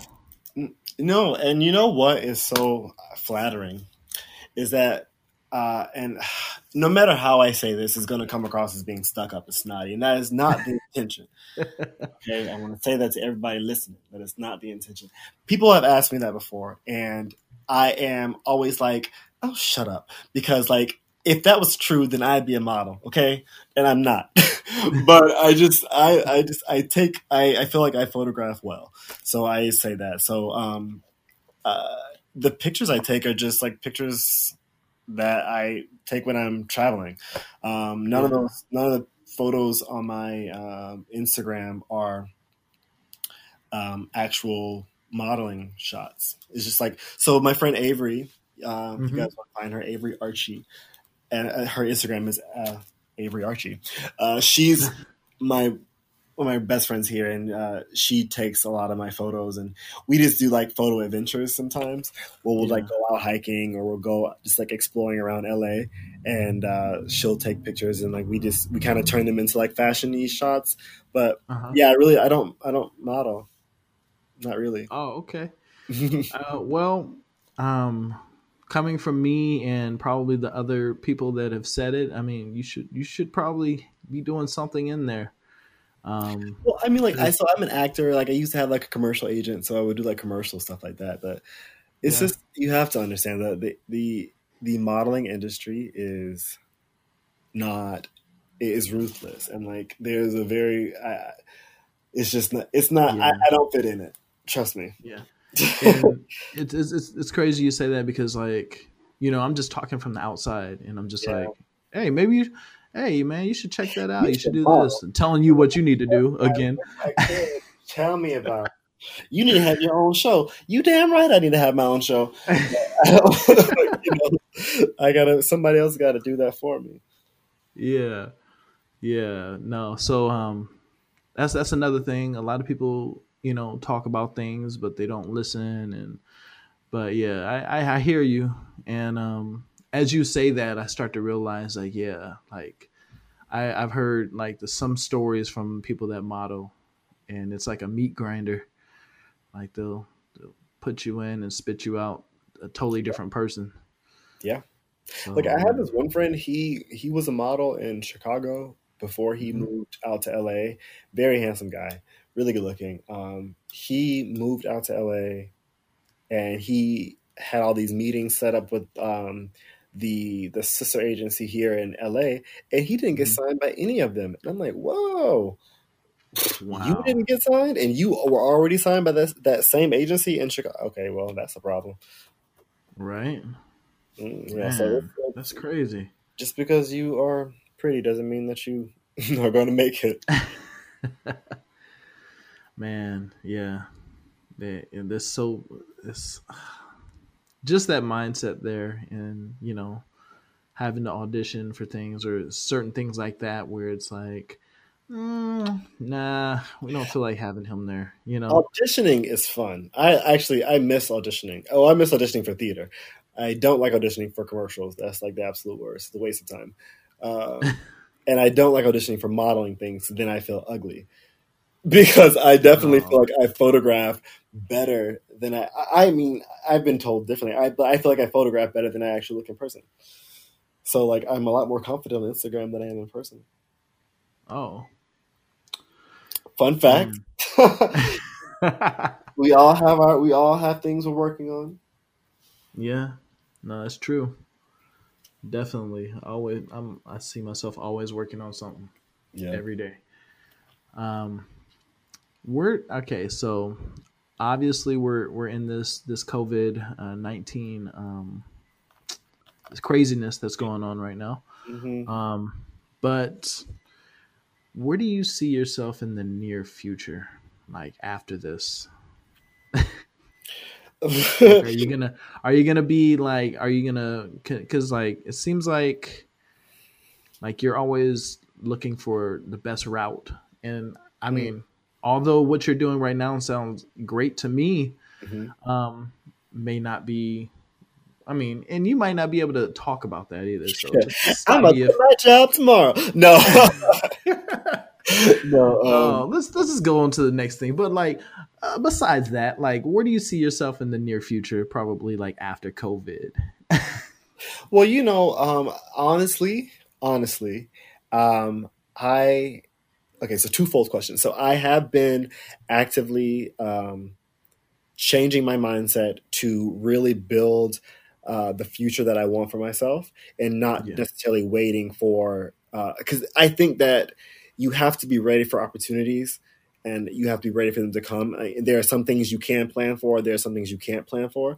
So I've yeah. been planning for like the future that I want, uh, as far as like you know managing my finances and everything like that. Like I think that COVID has definitely shifted a lot of things in in my head and so i i'm grateful for in that regard but because like my finances mm-hmm. for example like it's, that's like a huge focus for me et cetera et cetera et cetera but um i think that we'll see you know i mean i'm also trying to be super super present in in, yeah. in living right now because mm-hmm.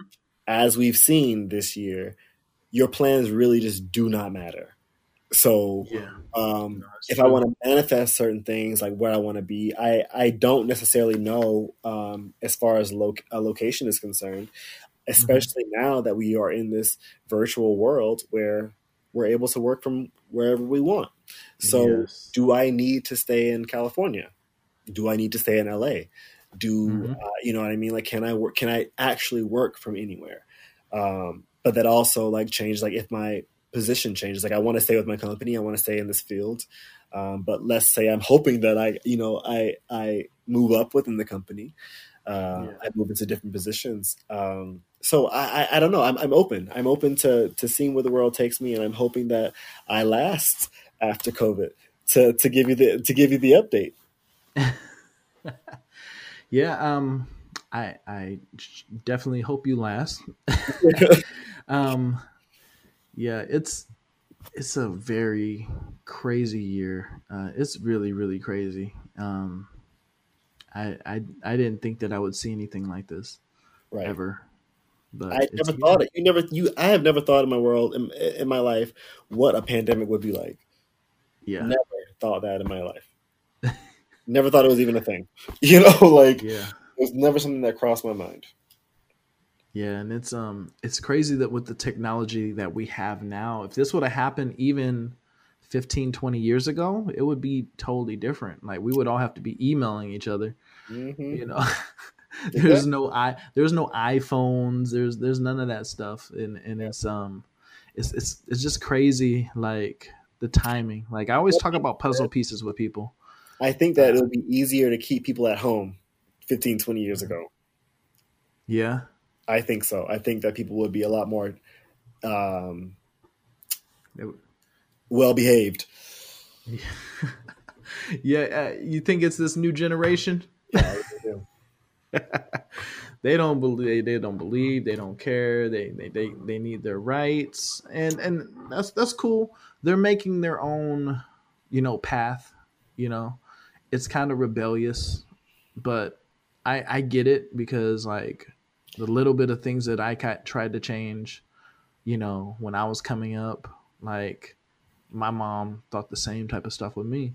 So now I see it with my kids. I have three kids, Oh, and I oh. see it with my kids now. So it's like, although I don't understand everything that they're talking about or saying, like, like why they want to do certain things or why they, you know, why this is bad to them. I mean, I understand it, but I still have to be like, you know what? Like, when I was growing up, I, I'm trying to see it from both sides. You know, like I'm trying to put myself like in their shoes, even though um, I kind of feel a certain way about certain things, but but I, I, I get what they're doing, and you know, basically they're going to be here, you know, and hopefully I pave the way well enough to where they can make these types of decisions. Um, you know, as as a person, you know, shit, just when my mom was younger, you know, like we could go back you know we can really talk and we can go back and like like talking about like african americans Mhm. you know we can just cut it by 10 year segments and you can see how bad it was and it's so bad that people are just now like this year just realizing you know we were talking about that earlier Mhm. like people are just now realizing like hey this is an actual problem Yeah. yeah it's been a problem Yep. no yeah you yeah, know we got to convince people that, it, that that's why it's just so exhausting. Like these Mm-hmm. conversations should just be so simple. they really don't even need to be conversations at this point because the information's all No. there. It's it's it's there it's been there and um i don't know. Yeah and i i feel the same way. I i don't feel like it, this should be something that we have to explain you know to that to the magnitude that we do have to explain it you know but Alas, oh boy. Yeah. All right so so i i also heard you were saying um like during your like like how things are good for you know things are good you know some people have it a little worse than others um but ha- has the pandemic um has it affected you in any type of way um the way you maneuver or or go through things yeah, definitely. Um, so uh, I'll be transparent because I think it's important. Um, earlier this year, like when, well, I guess when the so this year was supposed to be like a big year for me, as I talked about. Like so, um, I had all these plans of things I wanted to do. I had like gotten into therapy because I had made um the decision that I was like, I'm, I'm going to take control of my life. I'm going to do this, this, and this. I want to accomplish these goals.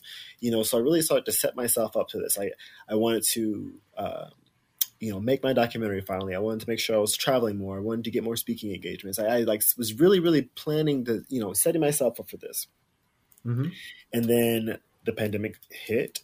We started working from home. Everything was fine at first. Like I, you, you tell me to work from home, I'm like, absolutely no problem. Mm-hmm.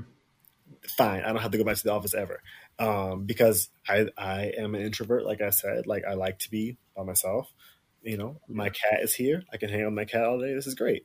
But it definitely started to get old after a while because you're stuck in the house with one person, like a, your roommate or something like that, and that's kind of a Yeah.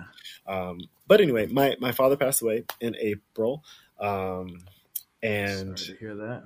uh, thank you, I appreciate it. And so, uh, someone said this to me yesterday. I, I don't know. I never really know how to respond to that. Uh, so I'm just gonna say thank you. I think that's what you're supposed to say. So thank you. um, so that happened, and then so this is like at the start of the pandemic. So I flew home, and I was terrified to fly home, um, just because of obviously COVID, and I didn't want to catch it on the plane and take it back to my family. Um, so it was just this whole big this summer of just being afraid of being near people but also needing to be near people because like you need that comfort from from people but also just like your emotion i was emo- you know crazy emotional and sad and like confused. So i wanted to be away from people. So it was just like this constant battle um Yeah. internal battle. And that just got to like it was re- and then like the george floyd thing happened. And then because of that like the diversity our, our office became the most the most requested office in the company it felt like. Um, so like we were just slammed and it was just no time to process you know like i took time off from work but not really that much. And then working from home in south carolina is i live on a farm. We don't have wi-fi. You know what i mean? So like my phone was basically my laptop for two months. Wow. and that was you know another thing. And so it was just so much that i had to deal with this summer that like um i had to find a way to make it because like i went to some really dark places like and then i finally ended up going to I- i'm going to say this too because i think it's important to uh, be transparent and authentic um, and to normalize the stigma around mental health. Um, i did i uh, was diagnosed with depression and anxiety. So I started taking antidepressants um, after all this stuff happened, just because it was just getting to be a lot for me. And they helped, you know I mean? And of course, I'm in therapy as well. So, like, um, I'm actively working on myself. But so I think that this this year, the pandemic caused me to have this reckoning with myself um, in ways that I think have been uh, incredibly beneficial for me as a person and is definitely moving me to the place and the person that I I, I want to end up being. Okay. Wow. Um. It though that's that's no joke. Um, depression, anxiety. Um, you know, um, I struggle with depression uh, as well, anxiety, and um, it's Are you talking yeah. to anyone about um, it? What was that? Are you talking to anyone about it? Uh yes, actually I have uh two counselors. Good. Good. um and um yeah, well actually I have like an actual like so I go through the the military. I go through the VA and um so I have a counselor through them and then I also have another one that's like he used to be connected to like the veteran center that I would go to, but now he has his own practice, so I also go to him as well. Um, but it's it's really important. it's really important. I was Yeah. I was I understand like going down the dark path, and um, that's actually where hiking came into my life, and um, I I'm you know without hiking, it, this could be a totally different story hmm that my whole story can be totally different. It could have, you know, I, I'm I'm con- I'm pretty certain that it would be a different story. Um, yeah. So I think so too. For me, like I and I didn't. And I think that was kind of the issue. I um, you know, I didn't get. I could not really hike. I mean, I can walk outside. Like my backyard is literally the woods. So like I was Mhm. always literally every day I went in the woods and just like went for a walk. And you know, a hike is essentially a walk. Uh, yes, So by definition, that's literally what it is. So I did that every day, but it definitely wasn't the same. It was a nice. It was like. An, it was nice. It was a nice escape. Um, I definitely will agree with you. Like, if it wasn't for hiking, like in you know nature and finding that escape, I'd be a, a very, very, very different person. Yeah, man. Um, hiking. Well, yeah. This this is kind of one of the questions that um I was asking. Um, has hike, hiking helped you uh, get through this crazy year? But I Yeah. think we kind of, I think we kind of, you know, went through that just now. Kinda. And- yeah yeah um but yeah there's just there's just so much that i i tie to hiking now. And i actually feel a lot better um after hiking versus talking to a counselor. Um Yeah. or you know like though that's that's really my counseling right there is going to the you know to the the mountains or to the woods and um, just being out there with nature it really opens up my mind and lets me know like where i am hmm like i can really see everything from like a bird's eye view like I, i'm looking down at the situations that are in front of me Yeah, yeah. And right. um, it's it's pretty crazy it's pretty Mhm. crazy That's a good way to look um, it. yeah, man. Um, all right. So I I'm gonna like pin these these last these, these three questions into one because they're they're kind of like the same, but it's like you're like the highest. Now I, I've the reason why I say this is because I've realized that a lot of people like their highest hike and their longest hike seem to be the same. Well, mine So- isn't. no. No, it, Okay. it isn't because let me actually real quick Google before I make a fool of myself. Um, I am pretty sure that my highest hike. So, but that being said, like we had to drive up. We didn't. I didn't get that much gain. Mm, Does that make a difference?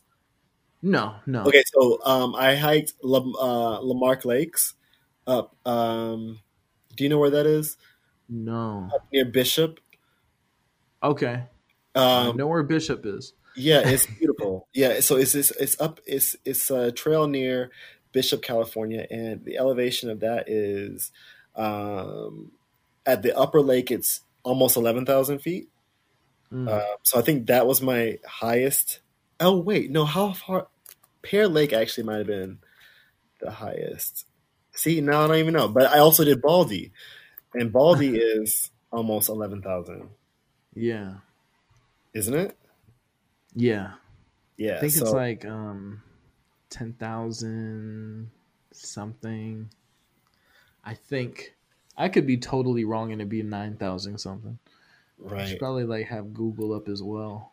I'm over here just to- talking. I know. I'm really trying to like, Google to see how high Pear, Pear Lake was, because that was a really hard one, and that was long. That was that was uh, tw- uh shoot, oh, that was a lot. Twelve mile hike, Wow.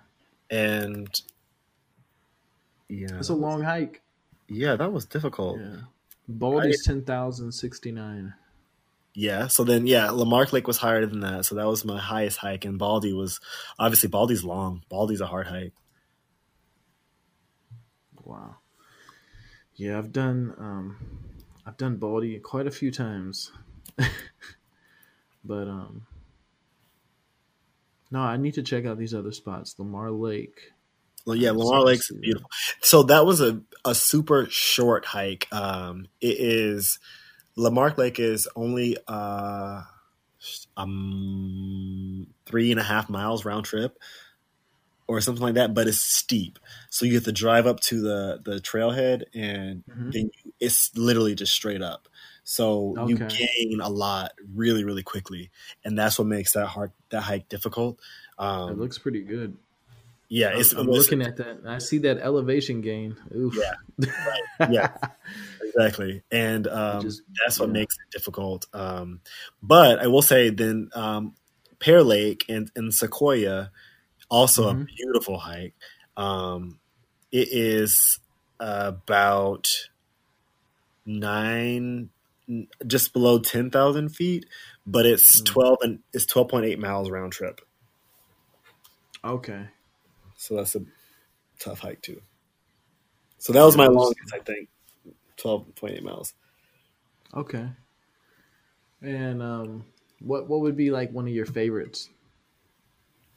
Lamarck Lakes, definitely. I think it is. I, I think I've kind of landed on that one just because it is. Um, when we went, there was like no one there. We, we backpacked too, which was great.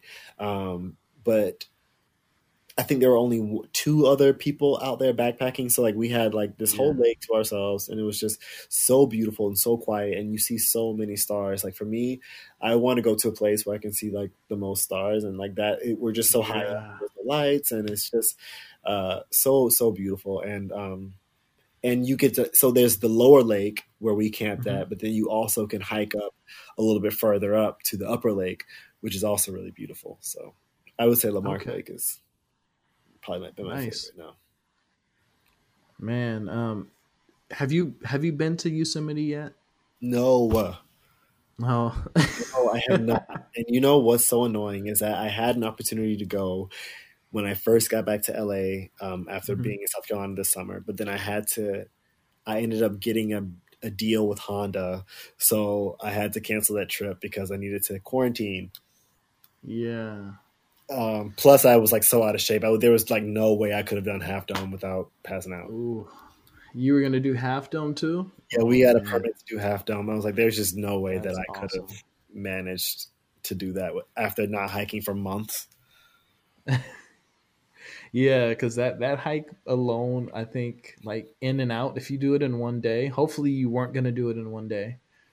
Hopefully, um, like what I see most people do is they'll um, hike to the bottom of Half Dome, like all the way. Like there's a lake down there, like right right at the bottom of it. Like you'll take the trail. There's a lake there. There's like actually like bathrooms and everything right there.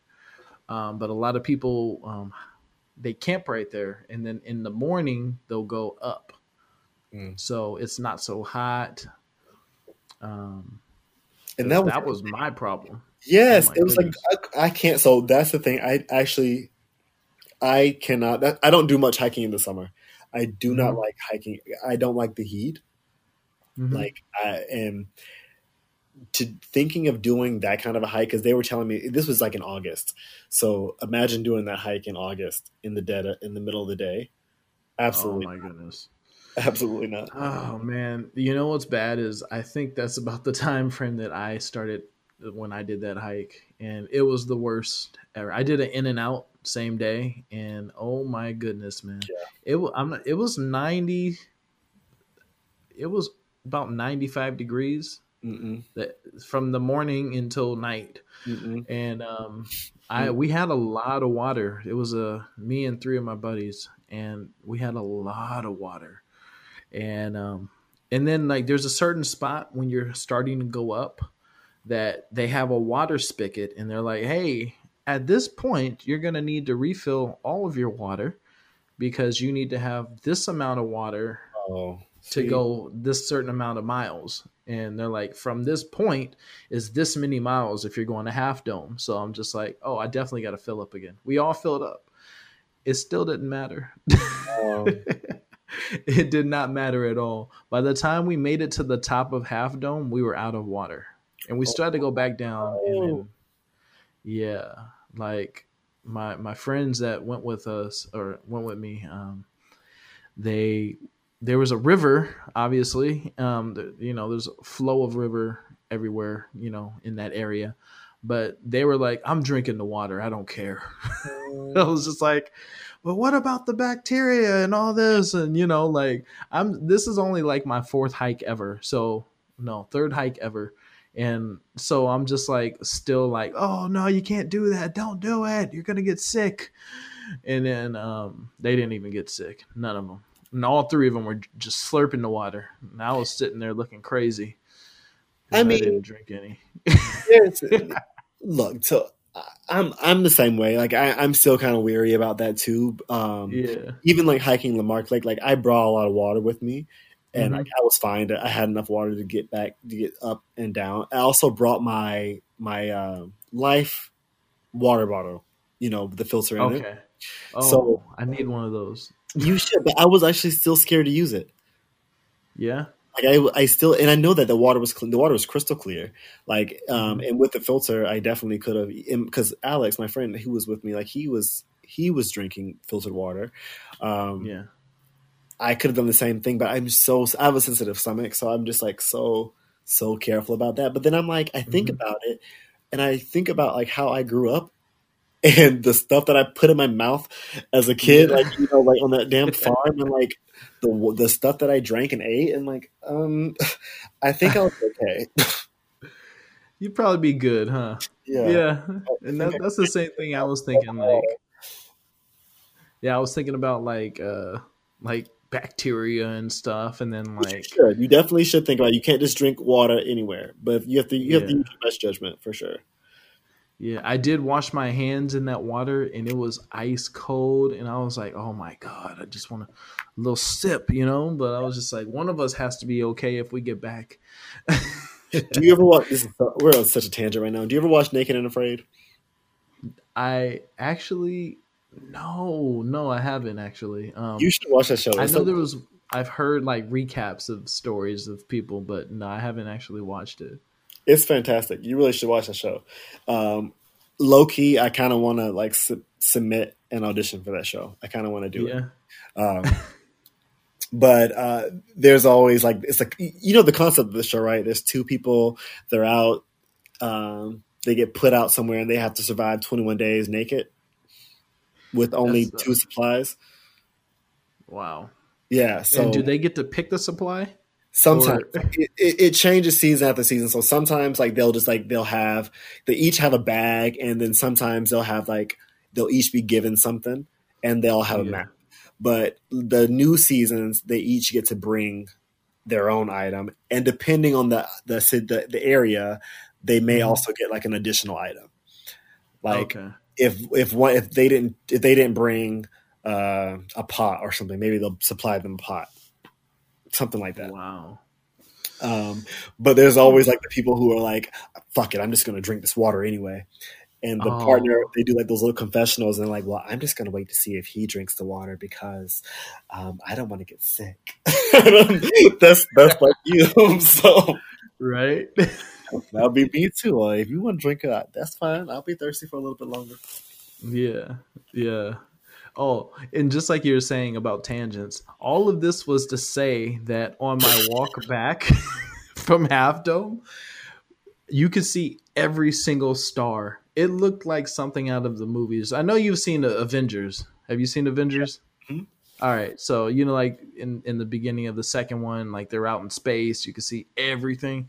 Like, Yeah. that's what it looks like out there in the middle of the night. Like you can see everything, every twinkle is crazy. Is so crazy. I don't know if you've um I've I've been to a lot of places. I've been to Arches um when it's the middle of the night. I've been to um some spots in Arizona in the middle of the night.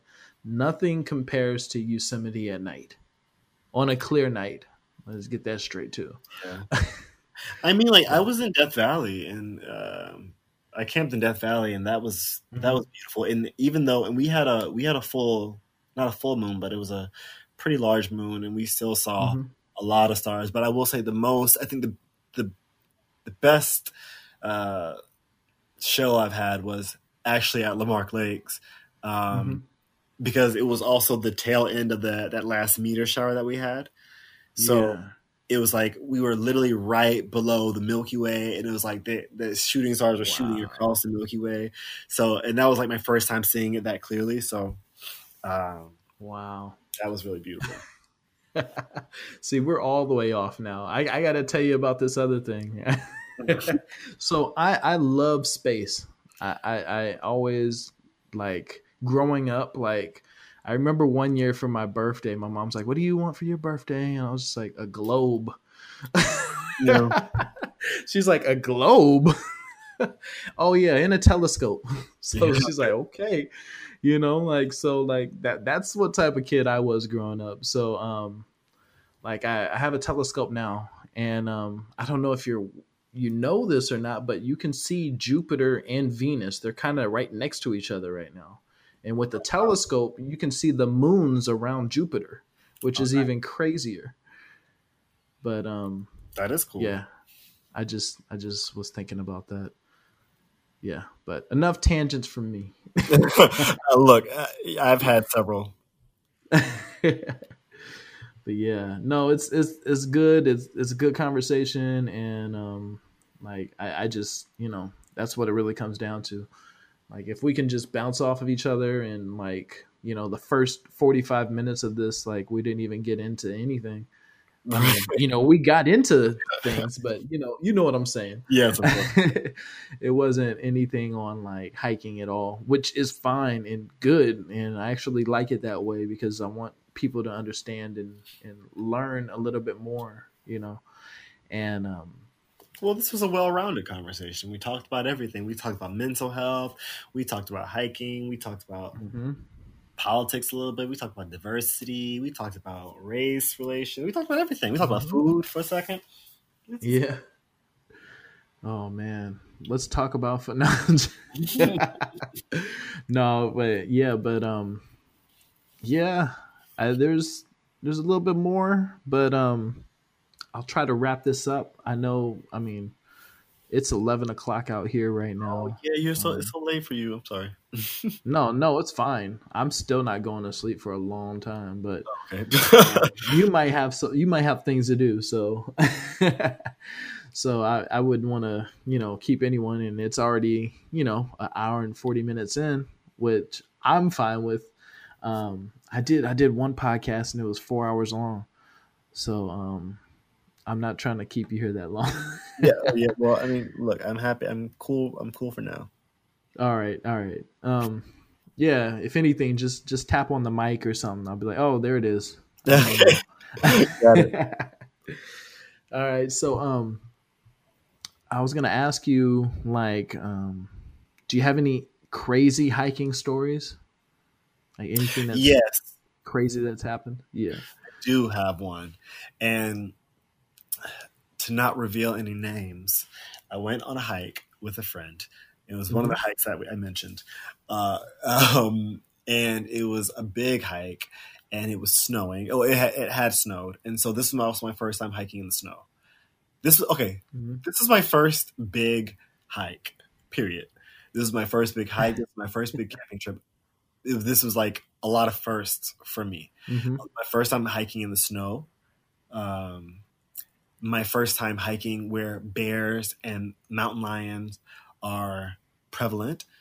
Um, and it's in the winter, so it's cold. So we're we're doing this hike, a big hike, and um, I'm also not like acclimated to high elevations just yet. Like I'm in pretty good shape, but I, especially the time that I was so new to it. Um, I was not yeah. an expert hiker, so I was moving at a little bit slower pace. But also, I want to sit and and take in the sights. Sometimes, you know what I mean. Like the hike followed this like beautiful like river. It. it do you watch Lord of the Rings?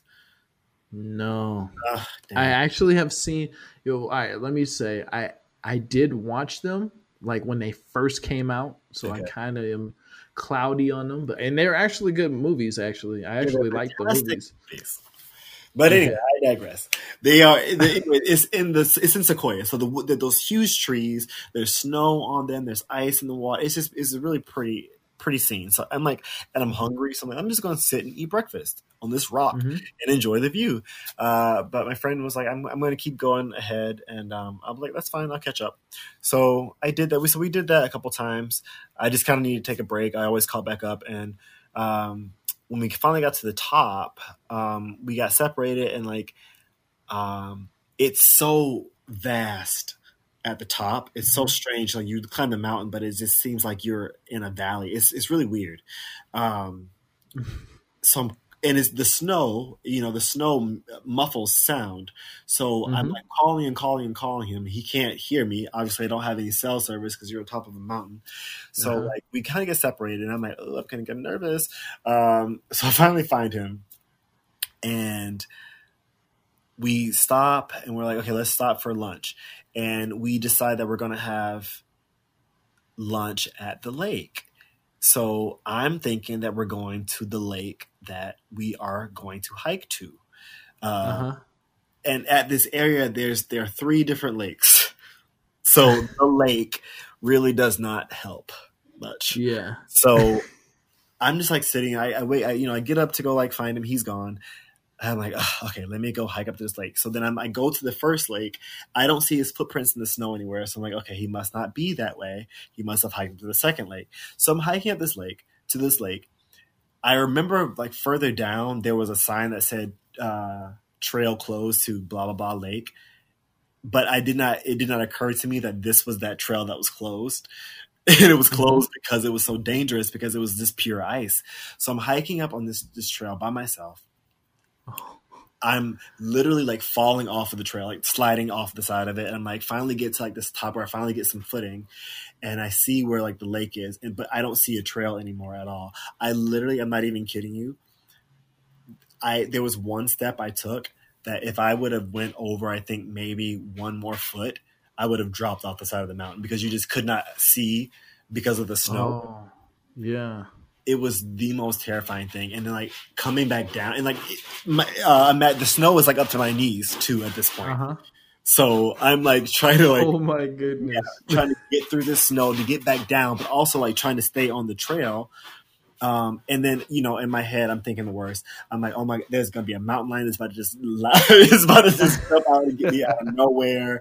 And uh, so I finally like get back down to an area where I'm like, I feel safer. And then like he's like coming up after me because he couldn't find where I went. So hmm we finally met back up, but that was like the scariest because it's also getting dark at this point. I forgot to tell you that. Like the sun's Oh. going down, um, and he has the car keys. Oh, definitely need to stay with him. Yeah, hey, man. definitely need to make some decisions about what happens when y'all go missing. and we didn't do that. Oh man. Oh, that's that's crazy though. Man, you got to be safe. Did you have any um like did you have any spikes? No, because I wasn't anticipating. This was my first. I barely had hiking shoes. You know, like that was- I just I literally bought those boots for that trip. So I didn't Yeah. have poles. I didn't have hiking. I had a stick. I had like a walking stick. Uh-huh. that was the that I had, and a pocket knife. hey, yep. that's all you need. You could have went barefoot if you want. No, no, I could not. I had a pocket knife and a stick and a prayer. Man. Yeah, man. Um, on that on that hike, did you um like you had a backpack as well, right? Yeah, Or did yeah. you have a backpack? Did you um have I did have a everything- Did you have everything in there that you would like that you would take now, or did from that experience did you learn like, hey, I don't need to I don't need to take this, or I do need to take this? Um, was there Um, anything? Yeah, I, I well the thing is like now I have a actually have a back uh my backpacking backpack is is actually all packed up and is like ready to go. So whenever I go backpacking again, I'm just I'm I can just grab my bag and everything is in it.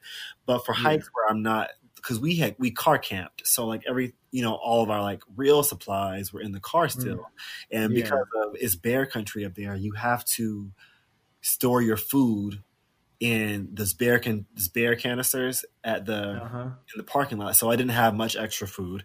So I know now to bring extra food, extra water.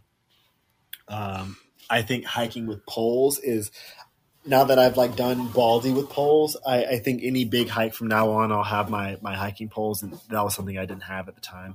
And waterproof boots Yeah, are uh, essential. man. I I still want to get some um some trekking sticks. I need to get some of those. Um, Get it from LL Bean. from where? LL Bean is where I got mine from. Okay, is that online? Yeah, Okay. Yeah, I, yeah. You never I'll heard of LL check that out? No. I was LL like, what is that? around- It's been around forever. Okay. Yeah, that, that just shows where I am. I'm just like, what? No, no, only yeah. thing I've heard of is Patagonia, REI, Dick's Sporting Goods. LL Bean is in the same category as Dick's Sporting Goods. Like in, the, in the sense of like when they've been, I, I really feel like LL Bean probably came out before Dick's. To be honest, So is it in California? no, it's like a, it's a, it's a national company. Okay. All right. Can't believe you check that out. Like their duck boots are like are a staple in the outdoor world. At least it feels like. Yeah. Wow. 1912 is when it was founded. That is Google. Okay. and it's it's LL Bean. Yeah, LL Bean. All right. I'm I'm looking it up. Oh, there it is. hmm I'm I'm hecka late, man. I'm definitely late. I need to check this out though. That's cool. See, you learned something new. I learned something new today. New site to go being a to. true brand ambassador. yep. All right. Um so do you all right, so I know things are crazy right now. We got COVID going on, but um like COVID or not, where's your next adventure going to be? Okay, so I actually I have no idea um, because of because uh, like I said earlier, I, at this point I'm just kind of waiting to see what happens. Um, I would I just actually went to Seattle um, a couple weekends ago um, on a, on a, a sponsored trip, and I love Seattle. But I, you know, at the time I hadn't planned on taking that trip. You know, Yeah.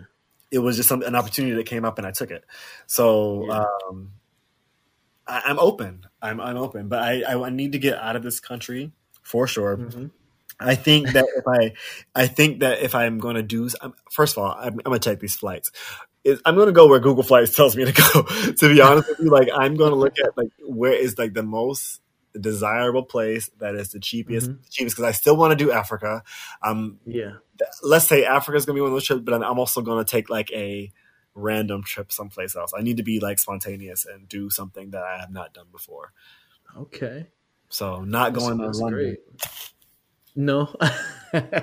No. hey, so um I, I know I didn't ask this question, but like so you you've done a lot of traveling as it is, right? Um, I I don't consider myself as there are people who have traveled a lot more than me.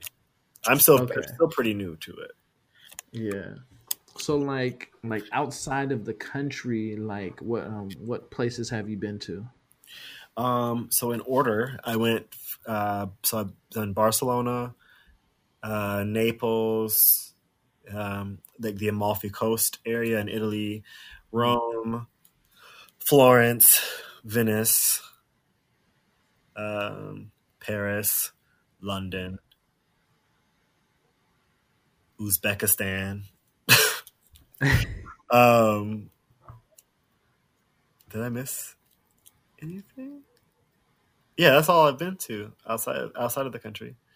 Okay. That's still a lot. Yeah, it's like randomly threw in Uzbekistan in there. I mean, oh, man. Oh, If you Istanbul. went- Istanbul. Istanbul. Okay. Forgot about that. Wow. Yeah, it's um it's kind of funny. Like since uh, when I was in the military, so I was there. I went to Japan, I went to Thailand, uh, you know, like those, those, you know, Iraq, Mhm. my favorite place to go. Definitely got to go back there. I am joking. Some Um, people like. I mean, I I guess more Iran than Iraq, but people really like that area of the world. that area is actually amazing. Like, yeah, you have to understand. I mean, we may think of it a certain way here, but when you go there, like, like there was a mall that looked like the Titanic, and Mm. like, like it looked like a ship. Wow. And it was a, the biggest mall. It had every single place that you could think of inside of it. Like all of the top designer places, all of the regular places that you go to, Bath and Body Works, you know. Mhm. Everything was in there. But um I guess what I was saying is like besides like my earlier years and like actually having a choice on what I can do, I've been to like Canada, I've been to um Belize. Um, but I want to get off this continent. Yeah, right. Cause like all those places are cool and amazing and I loved it at those places, but I'm like, I want to go somewhere that's on like across the water. I really want to go to Iceland. I really want to go to Iceland. Hey, I want to see those northern lights. Oh, that's like you on could- my absolute yeah bucket list for sure. Absolutely. Yeah. Um Iceland sounds amazing. Like I've seen pictures of there and um man, it's just breathtaking. Like a lot of places besides the US are right. just breathtaking. I don't know why, but I'm just like, man, I got to go there. Because they But, actually um, are. Yeah. no, the countries they're older countries, you know. Mm-hmm. Um yeah, you ever like thought about like going to like the Dolomites? The Dolomites. Where is that? Um, where exactly is that? Um, Oh, in Italy. Um, yeah, I'd go anywhere. I, I um, yeah, I definitely. I mean, especially so. Like one of my, um, I want to go back to Italy, and I want to. I really want to explore the the countryside, like more of like the nature, like get outside of this, because I've done like the big cities there. yeah, but- Um, yeah, Italy's uh, from photos that I've seen, gorgeous, absolutely gorgeous. So Yeah. like I want to go to, like New Zealand and uh, all this stuff. But yeah, I, I definitely this this place um, looks looks uh, really really stunning. yeah. Um, I definitely, I, I definitely want to get there as well. Like, but um, yeah, that's that's that's good, man. Like, at least you have an idea of, you know, like where you want to go. Like, but um, so let's let's hope that this all just like let's hope that we can all stay quarantined for this amount of time that they need us to Right. get rid of all this and then we can go back to regular life yeah. Let's hope. oh I hope man listen to this podcast and decide they want to like pay attention and not be morons. it's like pulling teeth like no i don't want to stay in the house i want to go to the bars and Pulling talk to people in their faces Mhm. man teeth, hands, all it is. right just i just go around high-fiving everybody all day Exactly. Oh man, it's crazy. Um, do you have any um any tips for beginning hikers? Um, yeah, I would say if someone is curious about getting into hiking, I think the, the easiest way to do it is just to do it. You know what I mean? And I think that there are people who have a lot of significant valid fears about hiking, um, like, you know, being in the woods. I wrote an article for Melanin Base Camp. Um, it's called Lions and Tigers and Black Folks on My. Uh, and it kind of talks about the why uh, black people don't hike enough or why we don't Mhm. hike much. It kind of goes through the history of it. Um, you know, historically, the woods are a scary place for black people. So Yeah. there is that fear that is ingrained in us that's from is uh, uh, generational trauma. But so there, it, it's it's it's okay to be afraid of the unknown. So, but if you are if you have a interest in it and you want to know what all the fuss is about, I think there are ways to do it. Um, just you know, keeping in mind that the definition of hike is just a walk outside. You know, so Mhm. start by going to parks. You know, start by Yeah. doing trails in parks. Um, if you don't live near a mountain range, I'm sure there's like an area that's like a wood a woodsy walk or trail or something like that that you can Yeah. do if you feel safe. Obviously, go in a group. Um, Mhm. I would say that just to kind of get started, but also like don't feel like you need to have all all the gear that all the you know the the the uh, frequent hikers have. Like you don't need to have all that stuff to go hiking. I think that's a big fear for a lot of people. A fear uh, and Yeah. um, uh, a barrier because they don't want to spend the money on all that stuff. Like you don't want to spend the money on like really expensive hiking boots. I It's think pretty expensive. it can get really really expensive yeah for sure um and i bought my things over time and i got Mhm. things handed down to me. Like i got a, a tent handed down to me. I bought a cheap sleeping bag at first um, from amazon. Um, my first hiking boots I actually got like good hiking well decent hiking boots um, at first. But Mhm. at, before then i was just hiking in old sneakers. You know what i mean? So like there are ways to do it. So just don't don't allow like those kind of excuses to prevent you from going but obviously you have to be prepared i think you know do all the research you can on the trail that you um, are going on. Yeah. Wear sunscreen. Black people, you gotta we gotta wear sunscreen too.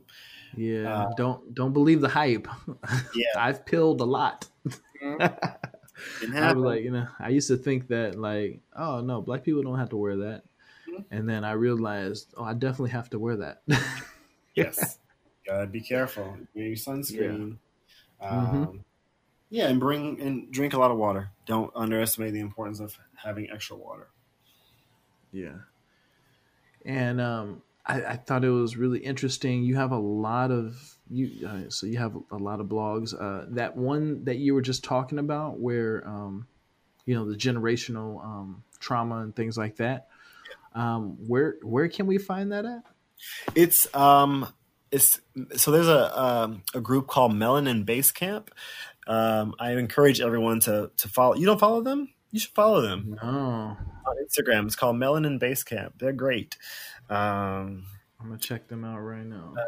but they also have a website, uh, melaninbasecamp.com, where they feature um, BIPOC hikers and writers and creators. Um, so I was a guest writer on for for their website. Mhm. and uh, so my article lives there. So you can you can Google it. Just Google lions and tires and black folks, and that's the, it's the first thing that pops up. But it's melaninbasecamp.com. All right. And it's interesting. I actually wrote it last year, last Mhm. summer, and it's um, it is. It's so it's much more relevant this year than and you know like the the amount of uh, attention that it got this year because of everything that went on this summer was remarkable. So I think that's another like that's why I think having content everywhere is important because it's like you know this content.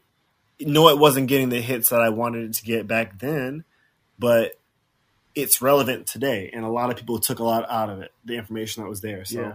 It's important that even if no one listens to this podcast this week or whenever you publish it, maybe they'll go back in a year, six months, Yeah. and hear.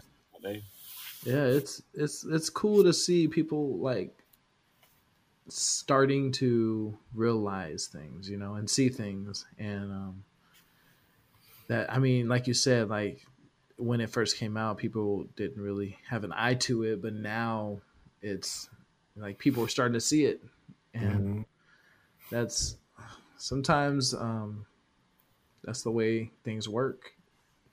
And um i'm ha- yeah I, i'm actually excited. I want to I, I actually i'm looking at it right now. Um I'm so I i'm think definitely like- gonna It's a great article. I think everyone should read it.